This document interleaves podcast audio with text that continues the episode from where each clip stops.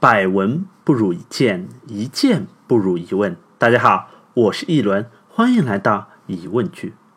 上集啊，我们讲到了提升注意力的方法，就是要在最重要的事情上全力以赴。那么问题来了，什么才是最重要的事情呢？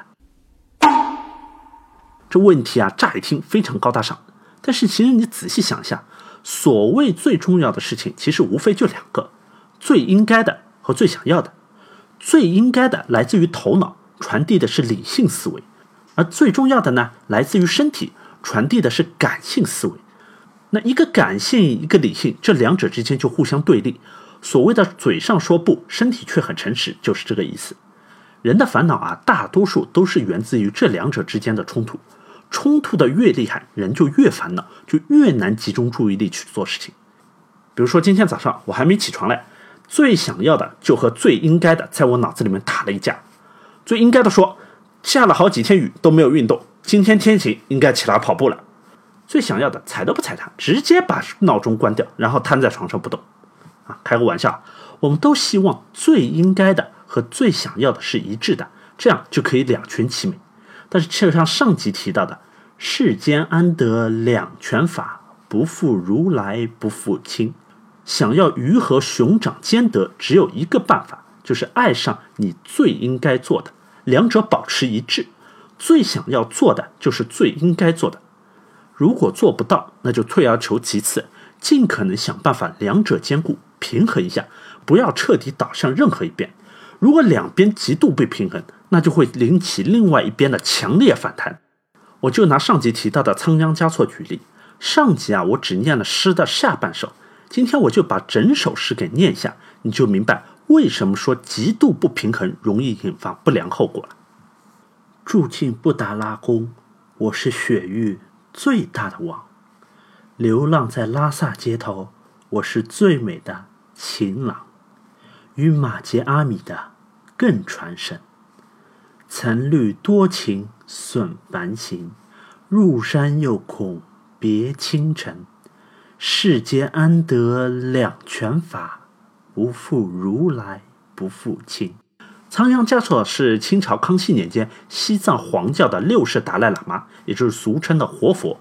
他的前任五世达赖喇嘛圆寂之后呢，达赖的弟子桑杰嘉措是密不发丧，对外宣布五世达赖喇嘛是入定了啊，就是无限期的闭关修炼。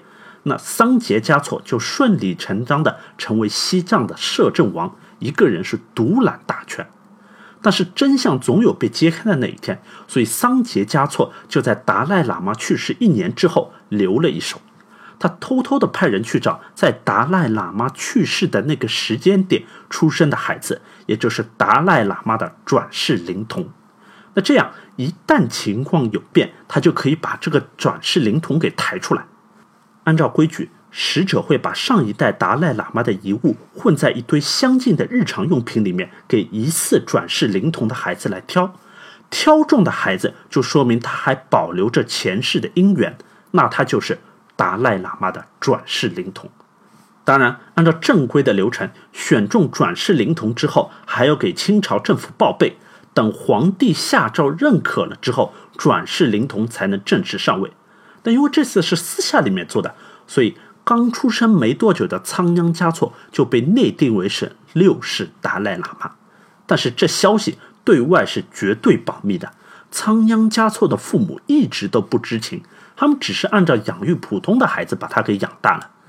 但是后来五世达赖喇嘛圆寂的消息还是给康熙知道了，康熙感觉自己就是被蒙蔽了，龙颜大怒。桑杰嘉措这才把已经是十四岁的仓央嘉措迎回了布达拉宫，让他成为名义上藏族的精神领袖，雪域最大的王。那之前作为普通人，仓央嘉措有着对于尘世的深深的眷恋。那时候对他而言，最重要的事情和最想要做的事情是一致的，就是结婚生子、传宗接代。但是当他走进了布达拉宫，成为了活佛之后，他就只剩下一件最应该做的事情，就是每天修炼佛学，成为一名合格的、完全摒弃了七情六欲的活佛。因为人是不会崇拜和自己一样有着各种私心杂念的人，人只会敬畏了却了一切杂念、超脱于众生之上的活佛。那为了让仓央嘉措成为这样的一名活佛，他身边的师傅就一直寸步不离地跟着他。一旦他放下佛经，师傅就会跪在他的面前，求他回去读经书。从一个人变成了一个神，这让仓央嘉措非常的痛苦。他最应该做的和他最想要做的之间完全不可能有交集，更加不要说什么平衡了。那这样一来，他的头脑和他的身体之间就有了非常严重的冲突。由于他的身体完全得不到满足，仓央嘉措就采取了一种极端的方式来应对。到了晚上，仓央嘉措就化妆成一名贵公子，到拉萨的街头流连于酒家和宴会。据说他还有一个恋人。就是诗里面提到的马杰阿米，马杰阿米在藏语里面的意思是未嫁女，还没有出嫁的女子，很纯洁的感觉，所以他才会在诗里面写出他的苦闷。住进布达拉宫，我是雪域最大的王，流浪在拉萨街头，我是最美的情郎，与马杰阿米的更传神。后来寺庙的铁棍僧人。就类似于《倚天屠龙记》里边明教的左右护法一样的存在啊，负责维持纪律的。他们发现了一行在雪地上的足迹，说明有人半夜偷偷的溜出了寺庙。顺着足迹一路追踪下去，他们发现这个足迹是仓央嘉措的。可仓央嘉措是活佛，活佛是不会有错的。错的只能是他身边的人，所以他身边的师傅就被铁棍僧人在他面前给活活打死。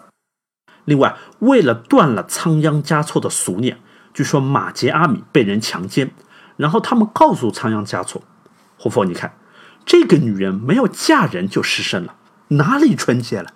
太肮脏了！你怎么能跟这样的一个女人在一起呢？”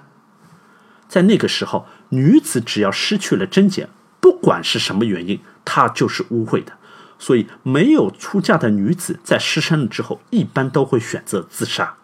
所谓饿死事小，失节事大，在当时不是说着玩玩的。但是仓央嘉措他坚持认为马杰阿米是纯洁的，污秽的只是这个世界而已。最后马杰阿米远嫁，仓央嘉措被卷入了一起谋反案中，被人告发是不守清规戒律，沉迷酒色。康熙下旨将他押赴北京，传闻最后仓央嘉措在途中圆寂，年仅二十三岁。好了，今天的节目就到这里了。今天讲了最重要的事情，可以分成最应该的和最想要的。最应该的来自于理性，最想要的来自于感性。人的苦恼大多数来自于这两者之间的冲突。应对的方法就是喜欢上。你最应该做的，如果不行，那就尽量保持两者之间的平衡，不要过分偏向某一方。最后，衷心希望你最喜欢做的就是你最应该做的。では皆さん、guten Appetit。